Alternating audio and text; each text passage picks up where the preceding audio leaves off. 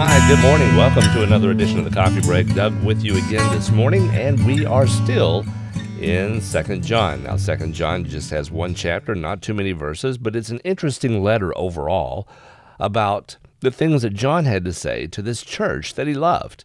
Today, we're going to look at verse 4 only, one verse, Second John chapter 1, only chapter, verse 4. I rejoiced greatly to find some of your children walking in the truth, just as we were commanded by the Father. All right, we'll stop there. We'll kind of break it apart into pieces. If you remember yesterday, we were talking about the lady. The lady is being the church in John's information here.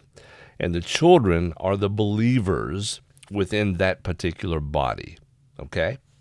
So he says, I rejoiced greatly to find. Evidently, John had encountered members of that church somewhere in the public, and he was delighted to observe their obedience to the Father.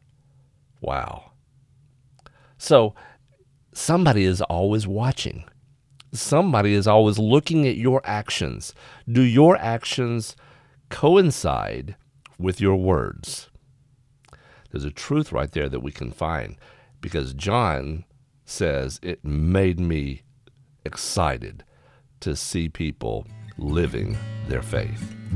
Today, think on these things, and we'll talk to you again real soon. God bless. Bye bye.